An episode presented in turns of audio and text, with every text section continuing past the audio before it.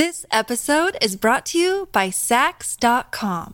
At Saks.com, it's easy to find your new vibe. Dive into the Western trend with gold cowboy boots from Staud, or go full 90s throwback with platforms from Prada. You can shop for everything on your agenda, whether it's a breezy Zimmermann dress for a garden party or a bright Chloe blazer for brunch. Find inspiration for your new vibe every day at Saks.com.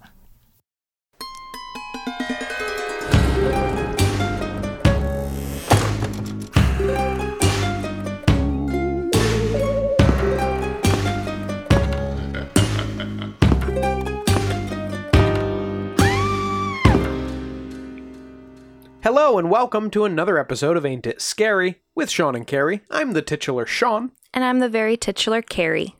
Well, last week we got into our our, our science. Uh, we put our science hat on. We put our thinking hat on. Yeah. This week we want to show you we can be cultured too. We- Cultured. Yeah, we like art and uh, art and and paintings Mm-hmm. and um and you know you know culture. Culture, quote unquote. Yeah. Yeah, last week was definitely full of existential despair, at least for me. Um, so this week we're, we're getting into the nitty gritty of a good old fashioned curse. We love we stand a curse. Hmm. So this kind of uh, Carrie, what's your favorite curse? my favorite curse. Yeah. Fuck. Oh, No, what's your favorite like curse? I mean, yes, but you know, it's so satisfying. You could use it so many ways. Yeah. Um, Ending on a consonant is so important. Gosh, I love a curse. I mean, I did love when we covered King Tut's curse in, I think it was episode 16. Sure was. That's one of my favorites because I, I loved it as a kid. Um, I was fascinated by it as a kid. It was one of the first kind of curses I ever think I heard of. So that's definitely close to my heart as much as curses can be. What about you? Um, I think the curse that uh, gave Angel a soul in Buffy the Vampire Slayer. Spoilers. Yeah, it's pretty good. I love Angel. I know. Um, yeah, okay. Isn't, that's not your real answer, though. I don't know if I have a favorite curse. Probably King Tut. I, I just wanted a cool answer. I wanted to be one of the cool kids. You're so cool with your favorite curse. Uh, so this kind of comes close to home for me in, a, in an unexpected way. So I'm going to bring us back to the the heady year of 2012. oh, the end of the Mayan calendar. Yeah, right before that, like the summertime, when we're uh, wondering if that's going to happen, and Who was? and not realizing that things are about to get much, much worse in about a decade. So, after college, which I graduated in 2012, um, I started diving deeper into stories of the weird and the bizarre. I had had a spooky themed Tumblr, which was fairly popular Shocking. during my college, uh, later college years.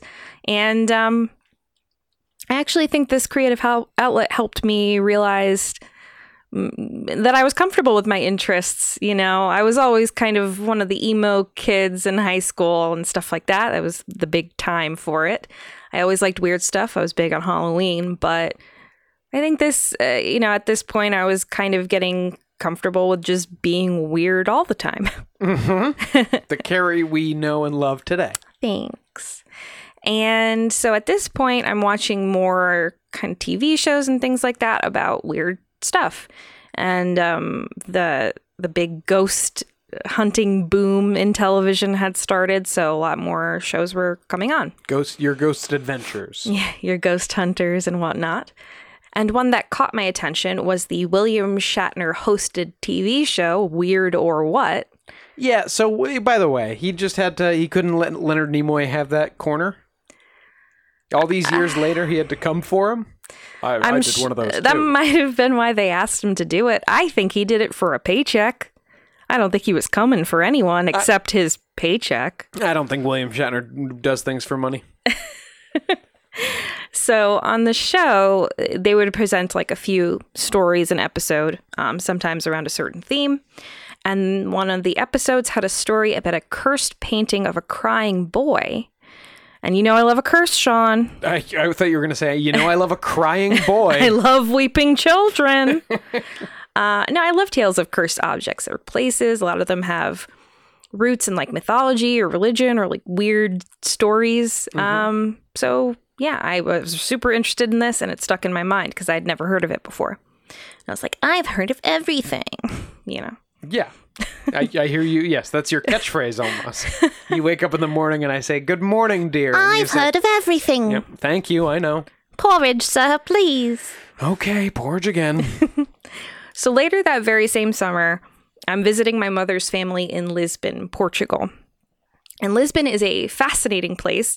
I think we're actually going to try and do a mini-sode on our Patreon about Portuguese superstitions. oh, I thought you were surprising me with a trip. And we're going there.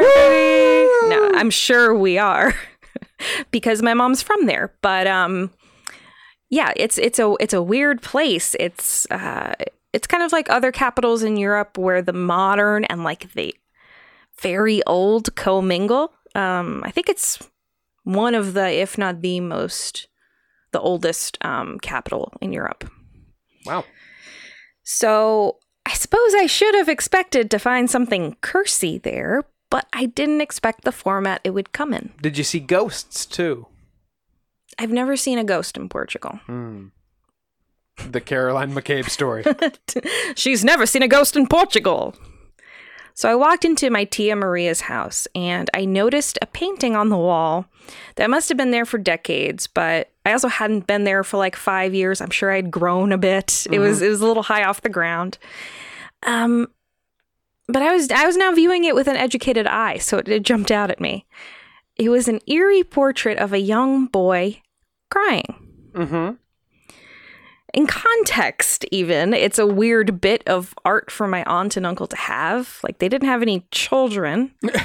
So why have the image of one on the wall? And why would you want one of a child that looked so tragic? Well, like you, they're cheered by weeping children. Sound or sight of. must be in the genetics. Uh, so one google search on my shoddy portuguese wi-fi and i realized that this was a genuine asterisk crying boy painting Why the asterisk? Because it was a print? Kind of, but I'll get into it later. There are actually a variety of them. So, surprisingly, I had found myself face to despondent face with a cursed painting in real life that I could reach out and touch if I wanted to. And it made me a little unnerved to be in the presence of it. Once I got home, I dove into the story of the crying boy curse. I had to get, you know, deeper in than uh, William Shatner did in Weird or What. Oh, I thought you were going to say than William Shatner did in Green Women Ew. and that's on the, Star Trek. I, I I know. We'll be we'll be discussing the crying boy today. so Sean, I love a good curse, like I said, and more modern curses I find particularly fascinating. So not your king's tut Sure. if you will. Um, because as, as technology and science has developed, I think we've kind of lost that constant interaction that we used to have with superstitions and curses and things like that. Because as a society, we've discovered reasons behind a lot of things that are based in logic and science. And so many of these fears have fallen away. Is it this one with the round cheeks? Um, that's the most famous one. But not all of these superstitions have fallen away, Sean. Of course, that's why we have this podcast. You know, it's Right. about it's about the weird stuff that still surrounds us today, even despite science and logic and reason. the crying boy curse is one of these modern superstitions, and as far as I can tell, the main superstition began with an article by Martin Sharp in a November 1985 issue of Britain's The Sun newspaper. Oh, the Sun, one of the most reputable uh, journal journalistic bastions. We'll be talking about The Sun a lot this episode. this article was titled Blazing Curse of the Crying Boy, Yeah, the the Brits are good with a headline. with the subtitle Pictures of Fire Jinx. Pictures of fire jinx. What? It's a statement. Picture is a fire jinx. the picture. Oh, I see. The pi- the the boy is the picture. Yes. There's also a large picture of a painting of a boy crying. And this one is a different, particular crying boy painting than that adorned my Tia's wall in Lisbon, with the caption, Tears for Fears, the portrait that firemen claim is cursed. Tears for Fears. It was 1985, Sean. Shout, shout, let it all out. Mm-hmm. So that's kind of the vibe right up front. It's just every, everything's an exclamation point. you know? Come on. This is basically what is this like the the UK's version of New York Post? I'm talking to you. I think it's more of a tabloid than the Post, but I, I'm speaking out of school because I don't Yeah. live in the UK or read uh, their newspapers very closely. Yeah, it's definitely a tabloid, but I would say it's probably closer to like the National Enquirer side than the Weekly World News. Elvis gives birth to alien baby side. It's not a fun Bat Boy newspaper. No, No, I love the Weekly World News so much, me too. so much. That's why I became a, a reporter. The Weekly World News. Wow. hmm Inspiration. So the article begins with a couple named Ron and May Hall laughing off warnings that there was a jinx on their painting of a tot with tears running down his face. So, of course, you know that some curse is going to tell them where to stuff those laughs, right, Sean? Sure. Apparently, Ron's brother Peter was a firefighter in Rotherham, and he told them that these paintings popped up unusually often at the scenes of the house fires they've been investigating. Wow, do they pop up in the landfills you burn over coal mines? Maybe. Peter's colleague, station officer Alan Wilkinson, claimed that he'd recently responded to at least 15 different house fires where everything had been pretty much gutted, except, of course, a crying boy painting left perfectly intact. now that that is out of a movie. That's that's That's one stuff. of the main parts of this. So the halls, after their ribbing of those concerned about their teary toddler painting, experienced what do you think, Sean? I'm gonna guess a house fire. A terrible fire that destroyed their council home in Rotherham, a mining town in South Yorkshire, after a blaze broke out in a chip pan. Mm. And this is basically, I think they're like frying French fries, basically, to us Americans. Speaking of mining towns, uh, my reference to burning garbage was uh, I I forgot we were in a different episode now. yeah, we just did a, a Patreon mini-sode about Centralia, Pennsylvania. So get at us over on Patreon, www.patreon.com slash ain't it scary. Plug. So there, there's a fire started in the chip pan and rapidly spread. Although the rooms of the first floor of the home were badly damaged, the framed crying boy print in one of these rooms was absolutely unblemished, still hanging amidst the wreckage. Wow, and they were they were ribbing their um. They were like, "We love this crying child. It's not a curse." And then their their house goes up in flames, which is sad for them, for sure. Everyone stop talking about how much you like seeing this boy cry. Yeah. Though the two firemen quoted in the article hadn't actually called the painting cursed, you know, with that wording, the Sun Well, because they were speaking um Portuguese, or is this in English? This is in English. Okay. cursed. uh, but the Sun took the liberty, and it gave the story some credibility because, you know, it's a newspaper. Even if it's a tabloid, it's still a newspaper. right. But why did so many British families have a print of a weeping toddler on their wall? Is it? That's Because I. 15 is 15 too many. Yeah, why does anyone have the painting? Uh, well, I'm looking at a few of these crying boy pictures uh, here. The one that seems the most common uh, has a boy with uh, round, ruddy cheeks, and uh, he's very sad. He's crying. Yeah, there. Yeah, he, there, there's uh, tears running down his cheeks, but it's Tears nice. for fears. Tears for fears. Shout. I'm talking to you. Shout. Come on. Let it up. Uh, In a round? Let it all out. No, we were just no, we were just Oh doing it yes, in a round. yes, much like um, row row row your boat. Yes. Isn't yes. that how that song is supposed to go? Yeah, actually, that's the only way I listen to it is I line up three stereos Hmm.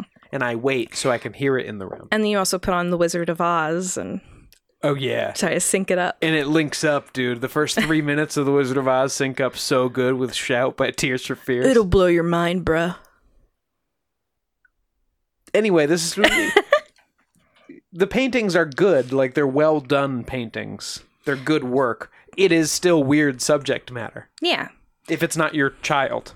Or It's even not- if it was. yeah. Like like, what would you do? Like, if it was your child, just be like, look, look what I did to you. I made you cry. Kids are cute crying sometimes, and there are photos of me and my sisters like like screaming one- as children. That, There's one of you and Kim on the Easter Bunny's lap, and you're both very upset about it that I adore. I want to frame that one. yeah, and my mom didn't frame that, but she kept it forever because that's it's silly. It's a great picture. Yeah. Yeah. Well, this kind of goes back to the phenomena of mass produced art. Nowadays, you'd basically find it's like in American stores like Kohl's, TJ Maxx, Target, Home Goods. Oh, but now it's just a wooden sign that says like, "If you ain't got wine, I ain't got time." These are prints or other kinds of art that are sold wall ready en masse. There are trends in mass art, like you've just described. Um, these modern wooden quote blocks, which I I like some of them. I like ones that are more sassy or talking about a dachshund, mm-hmm. Because I am sassy and I have a dachshund. Confirmed. Rae Dunn pieces, uh, which are, if you've been to TJ Maxx or Home Goods, you've seen them. They're like mugs or, or other kind of pottery pieces that have like long, skinny words on them. Oh, I know you don't like a long skinny. oh, the ones that are like, it's a co- tall coffee it'll be like says drink. like Joe. Period. Yes. and it's like, oh, okay. Yeah. Um, or signs proclaiming live, laugh, love, which has been a trend that people are calling um, cheugy. Cheugy is the word that the youths are using. I don't know what that means. It's basically basic. It's very basic of you to like these things because it's mass produced, right? So it seems like you're not really it's a statement of identity that rolled off an assembly line exactly. after rolling out of a boardroom's head. So this is kind of what these crying boy paintings were. Um, it, it was the same in the 80s. They were just different trends. I'm not sure how such a painting became a mass produced art piece, and I don't think we have found that out.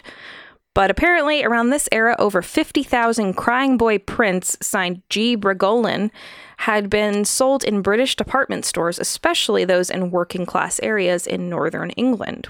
Wow. Oh, look what I got at Igby's. One story even suggested a quarter of a million of these prints had been sold, but perhaps they weren't all the original G. Bragolin portraits, but variations on this trend. Mary, it's a boy. Look at him crying, the little fop. So He's- you mi- he's well so just like you might have a uh, a sign nowadays that's just white text on black saying live laugh love but you also might have another kind that's uh, like scripty font on a green background or whatever there were variations on this crying boy theme And in both cases, if you have multiple of them in your home, I I don't want to be in your home. I don't want to really be around one of them.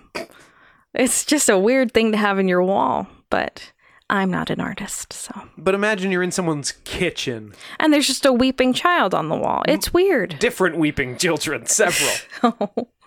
I don't know if uh, if a lot of these people had like different ones, but oh, would you like to see the collection? these are my children. so they weren't all originals, right? They, they're not like directly from G. Bragolin. They're not hand painted pieces. They're prints. Maybe this print was cursed. That's what the sun's position seemed to be. the sun's the sun's taking a stance on this. It took a firm stance. Curses are real. this is cursed.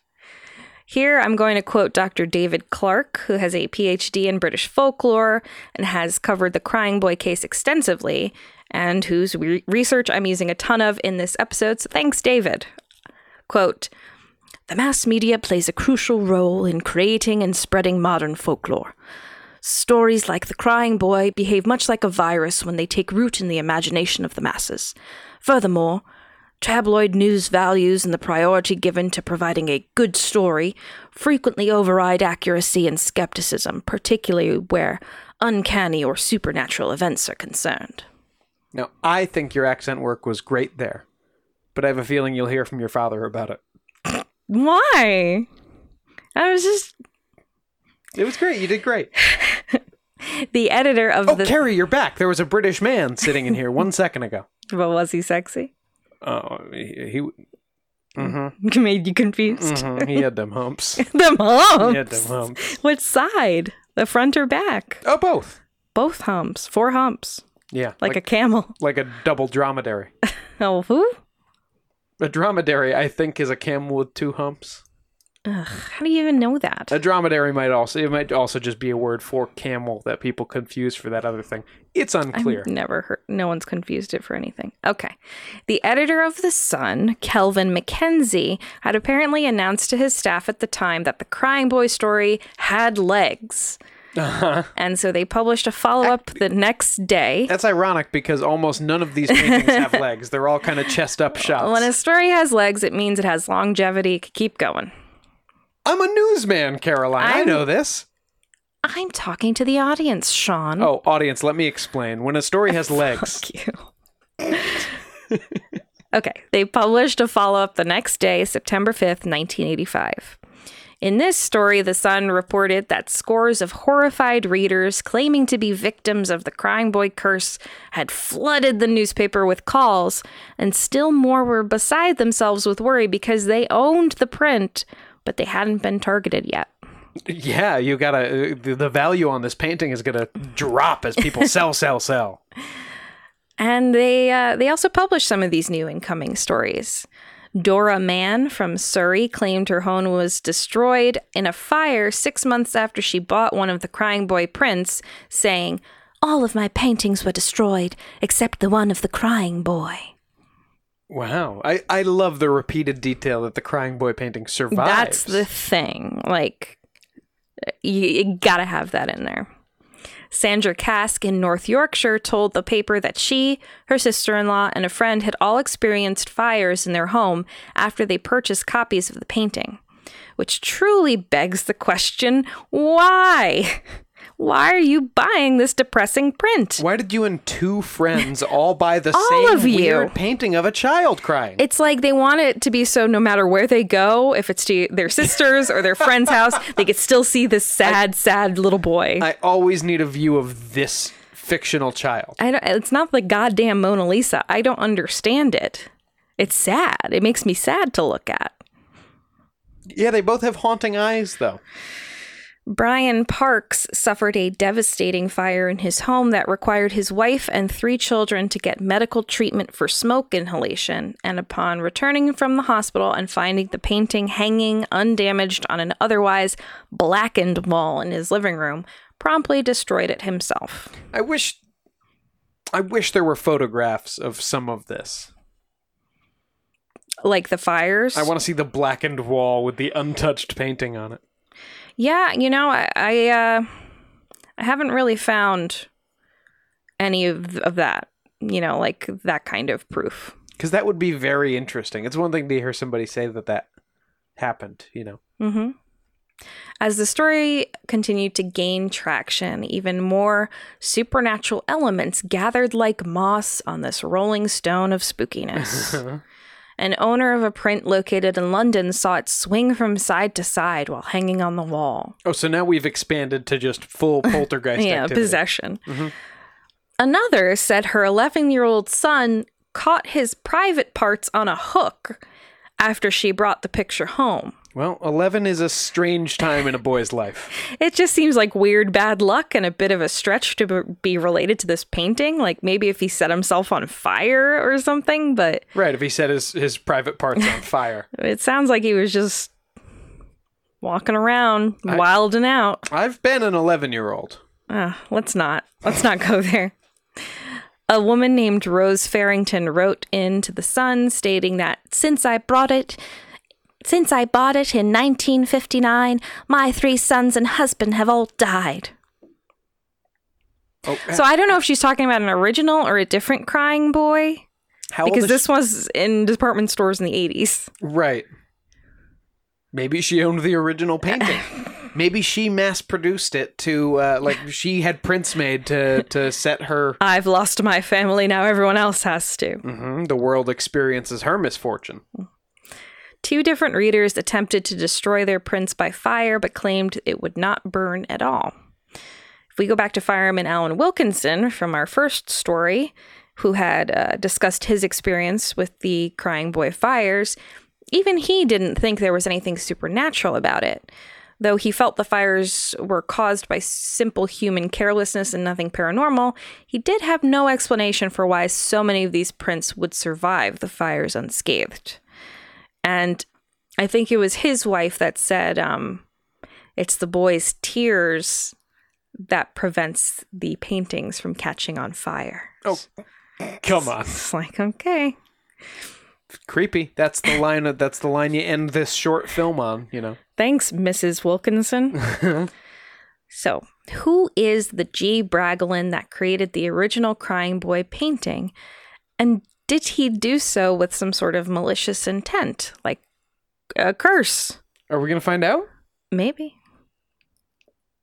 Though the Sun stated he was an Italian artist due to his signed name, G. Bragolin or Giovanni Bragolin, this was a name used by Spanish painter Bruno Amadio, and he also used another pseudonym, Franchot Seville. Okay. Franchot? Franchot? Franchot. I'm going to say Franchot. I think that's probably right. And like I mentioned, there wasn't just one version of a crying boy painting. Even Bragolin himself had done different varieties. Um, but there are different kinds of crying boy portraits purported to be cursed, and not all of them were painted by Amadio as Bragolin. The original, as you said, depicts a boy with blue eyes and short light brown hair crying and looking out at the audience. He's got like a robe on and his hand behind his neck too. It's kind of kind of weird. Stop. Look. He doesn't have his hand behind his neck. Yeah, his hands like back here, like like he's relaxing, like Hugh Hefner or something in a smoking talking jacket. about? Look at him. You're He's- saying he's not in a smoking jacket? no. The only thing is smoking is your house, baby. now, like I said, Amadio painted variations on this with different positions or different children. I think there were mostly boys. Um, but there were others who were also reported to be part of the fire phenomenon. Uh, and this includes ones painted by Scottish artist Anna Zinkeisen as part of her series Childhood. These depicted a blondish toddler boy looking up and away from the viewer while crying. The one in my aunt's Portuguese home was a boy that looks a tiny bit older, maybe around five, with shaggy or light brown hair and crying eyes, but he also has a hand raised supporting his chin. oh, he's in like a thinker. Yeah, here you can kind of. Oh, I saw that one over here somewhere, but I thought it was a girl. No, it's, There he is. It's just longer hair. Yeah. So, oh, like, Oh, big juicy tears on that boy. yeah, but he's also kind of like, meh, like, whatever, I'm crying. He doesn't look as despondent as the other ones. He's not put out by it. Uh, so they're not all from one specific artist, but they are all grouped into the phenomena. So that brings us to a mysterious fire in Rotherham reported on by, you guessed it, the sun, Ah, well, they're following this story. Nobody else has the courage the gumption. the, to take on big painting. So it's it's not the original fire, but it's coincidentally set in the same area, Rotherham. In this fire, it was in Keeson's print that was the one left unscathed by the fire. So mm. across these, even if it's not the G. Bragolin prints, they're still not burning.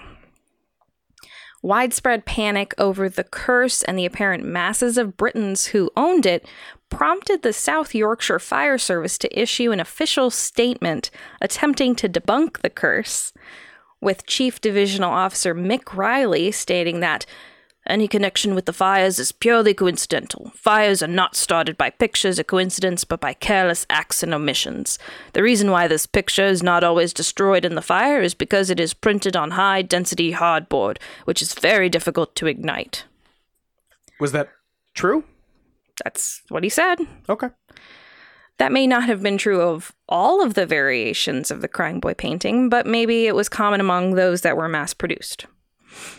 However, there were some, like my aunt's, that were created to kind of look more like paintings, and hers was almost looking like decoupaged onto a wooden background. Oh, okay. So Like there were different versions. Like some things you might get at, at Michael's, like a wooden sign. Yeah, but it was a little like she clearly bought it. Like she didn't she didn't do it herself. No, no, no. I mean like the Doctor Who sign that it like kind of, but more obviously like decoupage, like a picture on a background. Nevertheless, you know, the panic persisted, and Sun editor Mackenzie told readers to send in their crying boy pictures if they were so worried about it. And they, almost sarcastic. yeah, they would destroy it for them and presumably remove the fire curse from their homes. So we'll follow up with the Great Crying Boy bonfire after the break.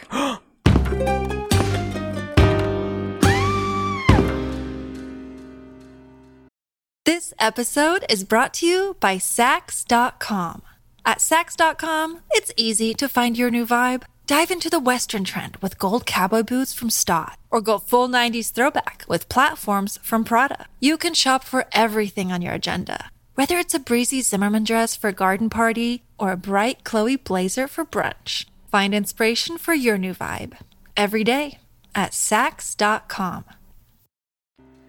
Connecticut's first ever paranormal convention is coming this summer. Paracon. Paracon will be held Saturday and Sunday, July 24th and 25th, 2021, at the Haunted Ansonia Armory in Ansonia, Connecticut. And guess who's gonna be there?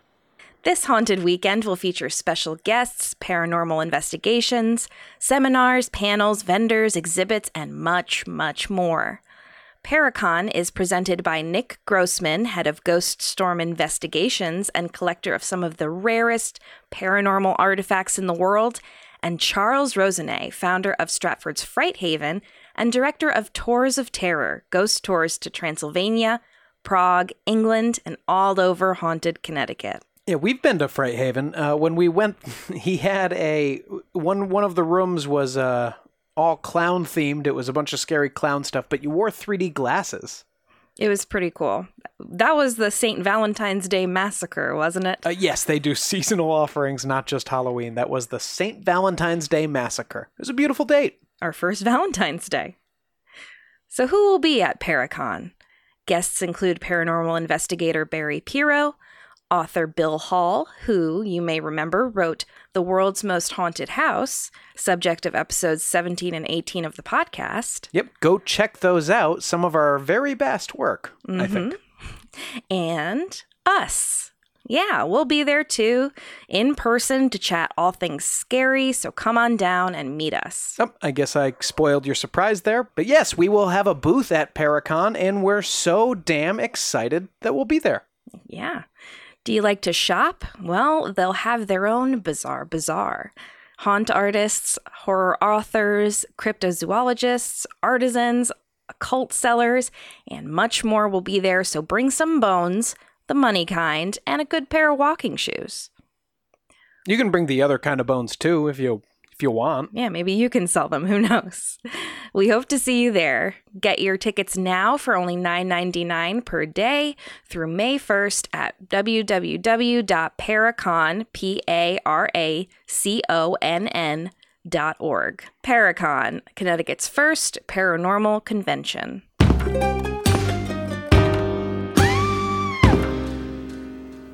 Welcome back. When last we left you, we had heard the fascinating, scintillating, and horrifying details of a series of house fires that apparently were centered around not even always the same print, a, a, a series of prints of crying boys, Mm-hmm. um, which tend to be untouched by the flames. Mm-hmm. And uh, Caroline, you had teased just before the break that we were going to um, maybe get get something of an explanation on this, or at least uh, an origin story. Yeah, so the Sun had told people to send in their crying boys if they wanted to get rid of them, and some people did because they were freaked out by the Sun. Uh-huh. Um, so at this point, 25 the sun. This was their master plan. They've cornered the market on p- uh, pictures of crying children. uh, at this point 2500 different crying boy paintings were sent into the Sun's offices for ritual disposal. Ritual disposal. Basically the Sun was saying we'll we'll do it and we'll make sure it's all good. Okay. they were like, we know how to do rituals. Trust me. They were all burned on a makeshift pyre with the sun reporting on the successful bonfire on, you guessed it, Halloween, Hey. Under the headline Sun Nails Curse of the Weeping Boy for Good. Oh, so they got to take credit for it too. Yeah, of course. They even included a pin-up type picture with it, so to speak, with a scantily clad, red hot page three beauty Sandra Jane Moore feeding the fire. Great. So they had like little like models there taking pictures with this fire of crying children paintings. And they're like feeding the the painting into the. Ooh. so that's it. They're all disposed of, and everyone lived happily ever after, right? Mhm. If you ever wanted to take any like, you know, boudoir shots, Of me stoking the flames of crying boy paintings. yeah, I think that would be a way to go. That, that's interesting. Well, not everyone lived happily ever after. There were a couple things here. 2,500 dis- destroyed prints doesn't erase the rest of the possible 250,000 that had been sold. I mean, clearly, because my aunt in Portugal somehow got her hands on a version. Right. But also, the sun had whipped everyone into such a frenzy that even when interest waned in the original story, the legend still remained. People remembered it. They don't necessarily remember that they read it in the sun. They just remember that time that that painting maybe. caused the fires. Mm-hmm. And the internet, in its way, would help spread the legend and give people the opportunity to embellish it, especially when it came to the root issue with the whole mystery. Why did this painting cause fires specifically? If that's the whole point here, it's not a painting of a burned child or a, a fire itself, right? So, why did this crying boy cause fires? A website claimed in the 90s that fires were resuming at this point, stating, quote, "A medium claims the spirit of the boy is trapped in the painting and it starts fires in an attempt to burn the painting and free itself." Others claim the painting is haunted or attracts poltergeist activity. Story of the artist's and subject's misfortune had attached themselves to the painting. So that's one explanation. It's just a medium, so mm, I don't know. Sure. I mean, I mean, why not? The idea that the boy's trying to burn the painting, to and even the painting is out- like no no no. Uh uh uh. uh yeah. Then the story was conjured up yet again in a book called haunted liverpool by tom slemen. You might remember this book and its author from our episode on time slips. You you love Tom Slemen. slemen. Yeah this is uh, episode number 12 where he discussed uh, a time slip occurring in liverpool That's right. so this this has come up again hmm He's the he's the he was the Sun's uh, paranormal columnist. oh really for the for the sun newspaper Yeah, I, I I I believe those reports were in the Sun as well. That's funny. Here, he brought up the crying boy curse once again and embellished on it as well with a few facts that Dr. David Clarke remarks aren't necessarily correct. Think it might have been a Liverpool paper actually. Don't quote me on that. Go listen to the episode. Yes. Slemen stated in The Crying Boy Jinx that the head of the Yorkshire Fire Brigade had told newspapers that the Crying Boy print had turned up in the rubble of houses that mysteriously had burned to the ground. And when journalists asked him if he believed the picture was evil, the fire chief refused to comment. Well, fu- But this doesn't appear to be the case because there were official comments by several different fire station sources in those original stories. well, they probably failed to get a comment from him on that question at the scene, and then later on they followed up with the fire department. They got comments. Mm-hmm. Also, he had apparently discovered the cause of the fire part of the curse through a well respected researcher into occult matters, retired schoolmaster from Devon named George Mallory. Oh, if the listeners could hear the finger quotes. Apparently, Mallory told Slemen a story of tracing the painting to the original artist and then meeting the artist himself. Hmm. He discovered that the original portrait was by a Spanish artist named Franco Seville, aka Bruno Amadio's other pseudonym, right. And he was able to find him living in Madrid. Oh my God. Now, this is not Slemen, this is Mallory telling Slemen that he did this. yes. So apparently, Amadio, Amadio, Amadio told Mallory that the subject of these particular paintings was a street urchin he'd found wandering the Madrid, the Madrid streets in 1969 who never spoke and had a look of sorrow in his eyes. Mm. A, Here, put on this smoking jacket. I'll make you a star. a Catholic priest identified the child as Don Bonillo, a youngster who had run away after seeing his parents die in a fire. That's a little known um, Mozart opera. Quote, the priest told the artist to have nothing to do with the runaway because wherever he settled, fires of unknown origin would mysteriously break out. The villagers called him Diablo because of this. This sounds pretty made up. Amadio said, fuck it, and he adopted the kid anyway. what? Because he's an adorable little urchin and he wanted to paint his little face. He adopted the the flame boy? Mm-hmm. Okay. Unfortunately, after painting the child, and despite these portraits selling well, Amadio's studio was destroyed by a fire. What do you know? Amadio, in a rage, accused the child of arson, and Bonillo ran off in tears, never to be seen or heard from again. Until 1976, Oh. when a car exploded in flames after crashing into a wall on the outskirts of Barcelona. You specify in flames. okay. Yeah, of course. The victim's body was charred beyond recognition, but his license was only partially burned, and the name Don Bonillo. No! Don Bonillo. Oh, Carrie! Oui. That's French. Si. he, he finally blew himself up. You did it! You blew it all up! Now, attempts to trace Slemen's story in haunted Liverpool to a George Mallory or even another painter named Franco Seville or Giovanni Bragolin have remained unsuccessful. So, who knows about the veracity of this account? We really have just Slemen's word that this George Mallory guy did this and exists. right. I will say, though, it does seem Bruno Amadio is a real person, and I did find a picture that I think is of him painting a young boy looking sad in his studio. I would just. My guess would, yeah, that, that part of the story I didn't doubt. It's just that when when Tom Slemen, who also wrote that thing about the lady, like the guy who was running from the cops, and then all of a sudden he was in 1963 or whatever. Uh, Tom's got a taste for the sensational, a flair for the dramatic, if you will. And don't we all? and don't we all? But I don't know if Tom's secondhand story is enough for me to get past the whiff of bullshit I get off of the like. And that boy caused fires all around him, and his name was El Diablo. Don Bonillo. Uh, so, so I don't think the guy. I would guess that the painter Don Bonillo and La Pascualita should get together. does this painter, who's a real guy, have a, an adopted son named Don Bonillo. Uh, I don't think so. Well, okay. uh, I bet he, he, he uh, sounds like he really painted this painting though. Yes. The Bruno Amadio did, yeah. Yeah. Dr. David Clarke appeared on a 2002 show called Scream Team to discuss the legend, and soon after, newspaper The Star, another version of the sun, I guess, announced that the curse had returned.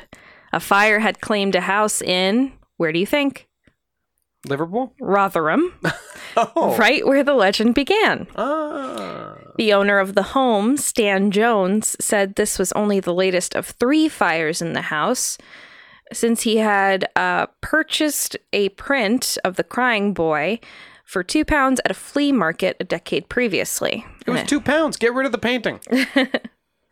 Well, the weird thing is, everyone who talks about this painting, uh, this experience of like why they bought it and everything, they're like, he just struck me. He was just so sad. His eyes were so soulful. I just wanted to, to buy him and bring him home. Well, like I said, it does look like good work. Yeah. The most recent addition to the story is from a forum called Quasimondo, which still exists on the Wayback Machine. I think it's like some sort of art, like digital art type of thing. Oh, I thought it was discussing those um, uh, squeeze juice bottles from the 90s. Mondo. In 2004, someone posted a, a GIF made with the painting as the base image, so kind of like a, a demonstration almost. Um, I couldn't see what the image was because I was on the Wayback Machine, but I think it was probably just like he was making it cry or or you know, move its face or something. And many responses ensued by those familiar with the legend, and even stating that they were owners of a crying boy painting themselves. A poster claiming to be from Brazil, named Rodrigo, responded to the image with the following, which I've abridged a bit. And um, if this is really someone from Brazil, the English is not their first language, and there were a lot of typos. But this is basically it. Hi, I'm from Brazil, and these paintings are well known here. The author is Giovanni Bragolin, and feelings of terror and illness are always associated with his paintings. The author painted 28 confirmed paintings of various children crying. Those paintings were very famous here in Brazil in mid 80s. These paintings, after some closer investigations, show you some really nasty and horrendous scenes. I've seen all the 28, and I can assure you all of those paintings are representing dead children. These paintings are filmed with subliminal evil messages. For example, in the photo above, the right face and left torso of the child are severely burned with even some bones showing off in his shoulder. You can clearly see his ribs beneath his shirt. The pupils are dilated despite the fact of light in every painting. Another clue that children are dead already. Every painting has those terrible, subtle messages. Um, was that person talking about? Oh, you can't. You can't I can't couldn't what tell which one it was. Right. It's not the one with the smoking jacket. I just know it was a G. Bragolin one. Please, if you have one of those paintings, throw it away right now. Giovanni Bragolin regretted his actions, and in late 80s, he appeared on the biggest TV channel here in Brazil, Rede Globo, and told everyone who have copies or originals to destroy them because he made an evil pact to sell his paintings. People say those paintings bring extremely misfortune and disgrace to the owners. This I can't 100% believe, but the fact is, these are paintings of dead children with a lot of satanistic reference, a kind of painting that I surely don't want in my house. This boy's actively crying, Yep. so I don't think he's dead. It's just uh, decomposition, Sean, I guess. I don't know. It starts with the eyes. It's true. Artistic license, maybe. I can't find any record of Giovanni Bragolin appearing on Brazilian TV or Bruno Amadio or, you know, whatever uh, in the late 80s or at any point. So I can't verify that part of the claim.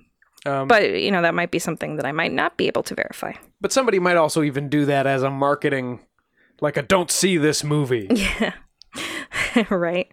It's too frightening. This movie may kill you. Other responders to the original forum post has had stories to tell as well, like Rachel, who stated, quote, I have a copy of Bragolin's Crying Boy I bought for $10 AU, Australia, in a secondhand shop. His eyes called me, and though the shop assistants weren't willing to sell him, I talked them around. The background is a dark green forest color. The boy is wearing a dark blue turtleneck sweater and is turned slightly side on. His face looks like he has just been scolded or something for something he didn't know was wrong, and his tears are that of bewilderment and slightly hurt. Yep, I'm looking at this one now. Mm hmm. I work for a lady who has the same boy, but maybe a year younger. He's wearing a red jumper, and his face looks more upset and harder than mine. I think she means like the same kind of painting. I'd like to hear from anyone with these paintings and what they think. Sometimes I feel like this child, who I have named Yorick, is my soul child, and in the future, I'm 19, I will give birth to someone like him. Strange, I know, but the paintings are very powerful. What do you guys think? Count von Cosel vibes from that one. And she also included her email address, which I didn't include here, uh, asking people to, to write to her about the painting. So that's weird. Yeah, it is. Do you want to share her email here? I'm kidding. We're not going to. The story also lives on thanks to the internet, paranormal TV shows, films like Curse of the Crying Boy, and of course, good old creepypasta. I'll wrap up the research here with a clip from BBC4's Punt PI, a radio show where host Steve Punt investigated different stories. Here, he tracked down one of the original Crying Boy claims made by a Jane McCutcheon from Nottingham. Oof, and when I walked into the room, there it was, the fire. I just couldn't believe my eyes. It was ablaze. It was touching the ceiling. It was like a, an inferno, let's say. Oh, I was shaking like a leaf, believe me. Just had a new three piece, that burnt. Uh, I made my own curtains, they burnt. The Venetian blinds, they melted. But the painting wasn't even burnt. You could still see the little boy's face on the picture. It was unscathed. It was, yes. The painting was not only unscathed, it was the reaction of the firemen that was really surprising. He went, Oh no, not another. That's what he turned around and said, remarking on the picture of the crying boy. And it became clear that the crying boy still looms large in Jane's life. So, would you have that picture in your house again? No, Right. oh, certainly not. I don't think any fool would after going through that. No. I wish I never bought the picture. Punt himself attempted to light a crying boy picture he was able to purchase on fire for his show, but it wasn't really damaged. So that does hold water. Punt and construction researcher Martin Ship hypothesized that a fire retardant varnish had been applied to at least this particular picture and that it was printed on compressed board, making it difficult to burn. That's what that uh, fire marshal said, or whatever. Yeah, at least about the, the, 70s. hardboard, yeah. But uh, obviously, at least for those impacted by the supposed Crying Boy curse, the experience still looms large in their minds and fears. Jane certainly still believes in it. Um, and if you're interested, you can apparently join the Crying Boys fan club at cryingboyfanclub.nl, which I think is Netherlands, which is shockingly still up and explores other legends and curses as well. So did no one in the U.S. have this painting? Because like I even I just now Googled it, and the headlines are all things like, "Is this crying boy painting cursed? I don't fancy finding out." I think it was a, a very European thing. I mean, a few might have made it over, you know, especially as gifts and things like that, but I don't think it was mass produced and sold here. Crying child paintings are very European. Yeah. As far as I know, there has never been a fire in my aunt and uncle's home. Knock on wood. We uh, we sadly lost my tia Maria last year, not to a curse, but to COVID, which, as we all know, is very real. I expect when I make my way back to Portugal, I'll enter her home and find the paintings still on the wall, silently crying tears that perhaps are mourning her now, his owner for decades having now sadly disappeared. So, Sean, do you believe in the crying boy curse? Um, I mean, no, no. okay. Just- Period. Just no period. Because uh, so many of them were sold. It was a mass piece of art, and and that was that one painting. Then you mix in a bunch of these are with like a different painting. No, I don't think the concept of children crying in art is cursed by fire. That doesn't hold water be. with me. Enough of that. Arguably, yeah. There could be like a Dexter like arsonist figure who's finding the kinds Don of, the kinds of sick, you know, twisted people who uh, maybe Don Bonillo feels like he was kind of used when that painting was was done. Adopted, painted, Mhm. and then abandoned. So now he hunts down anyone who uh, owns that photo, uh, comes in and pastes on some uh, flame retardant lacquer, and then he lights the place up. I, I love him being like a Santa Claus figure that comes into your home to, to naughty girls and boys who own these paintings and set their sets their stuff on fire. Yeah, That's a fun little uh, mythology. I think we should probably start our kids on when they're young, and then they'll be like, "Don't you know about Don Bonillo?" to their friends. yeah. If you're good, he leaves you a smoking jacket.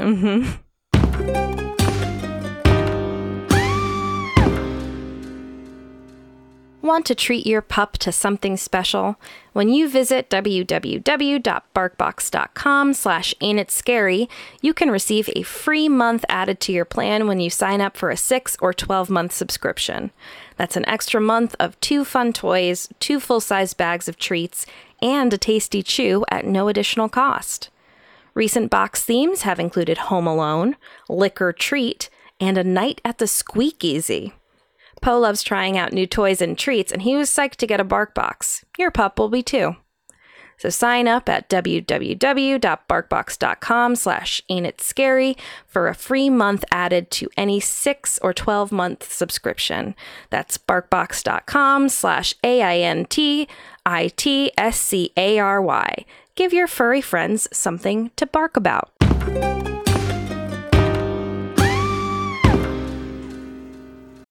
Look, Bumble knows you're exhausted by dating. All the must not take yourself too seriously and 6 1 since that matters. And What do I even say other than hey? well, that's why they're introducing an all new Bumble with exciting features to make compatibility easier, starting the chat better, and dating safer. They've changed, so you don't have to. Download the new Bumble now. We're still on disclosure watch here at Ain't It Scary, so it's time for Crying Saucers. What was that? Tom Rogan, commentary writer for the Washington Examiner, and also the name of Beverly's abusive husband in It, so that's fun. yeah, I'm sure that's fun for him. that's the first thing I would say, too. Yeah, I know. uh, told Tucker Carlson this week that, uh, referring to the UFO disclosure that's upcoming by the Pentagon this June, quote, an area we will learn more about is the interaction between U.S. Navy submarines, nuclear ballistic submarines, and attack submarines, picking up sonar contact of things moving at hundreds of knots under the water. There is an undersea dimension to this, on top of what the pilots are seeing above the water. Whether this being, he said being, is worldly or otherworldly, we don't know. It's just part of a much larger series of events we are going to be learning about. So get ready because disclosure apparently won't be just about UFOs. It'll also be about USOs, or unidentified submerged or submersible objects. I thought Tom DeLonge was going to bring us disclosure. Eh, Tom, Tom, potato, potato, It is a potato potato for sure. potato, potato. Did this guy sing for any pop punk bands in the late 90s? No, but he might have abused his wife in Stephen King's It. I don't want to put that on him. No. Hey, are um, Republicans into UFOs now? What's going on with that? Well, We we, know Marco Rubio is. Yeah, Marco Rubio, and now you got uh, uh, Mr. Bowtie over on Fox News talking to the alien He was guy. just receiving the information, just like I receive. I think he receives plenty of other things. That's here and near. Yeah. So, while being interviewed on the Late Late Show, Yeah, but MSNBC is not doing anything fun on UFOs that I'm seeing. well, I don't know. How, how much do you watch MSNBC? Like, not yeah, that much. So, while being interviewed on the Late Late Show with James Corden this past Monday, former President Barack Obama was asked by bandleader Reggie Watts, one of your favorites, Sean, about the existence of UFOs. Here's a clip with his answer. when it comes to aliens, uh, there's some things I just can't tell you uh, on air. But you'll tell us off air? Great. You know, uh, no, look, look.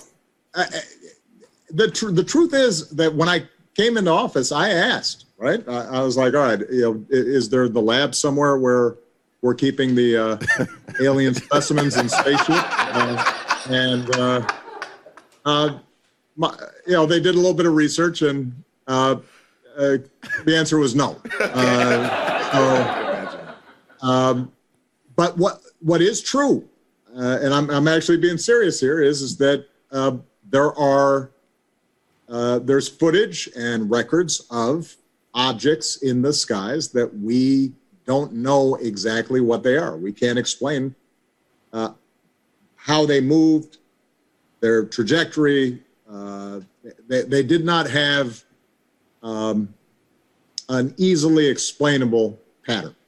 And so, you know, I, th- I think that we're uh, people still take seriously trying to investigate and figure out what that is. Uh, but I have nothing to report to you today. Okay. The audience laughs along with him, but I don't think he's joking, Sean. He's not. Well, at the end there, he's not joking. No, but I mean the stuff about, oh, you know, there's nothing, or I can't tell you. There must be stuff that he knows as a former president that we don't about this topic. And after this, he deflected into very charmingly calling Reggie Watts an alien. Well, I've heard the sounds that man can make. Sure. Uh, but I think Impressive specimen. I think that's just what it was a deflection, a distraction. Obama, what do you know? What are you hiding? But his emails. Wait, no. But his aliens. Perhaps we'll find out next month. Until then, hoping all you Americans have a safe, thoughtful, and relaxing Memorial Day weekend. And everyone else, well, just enjoy your weekend.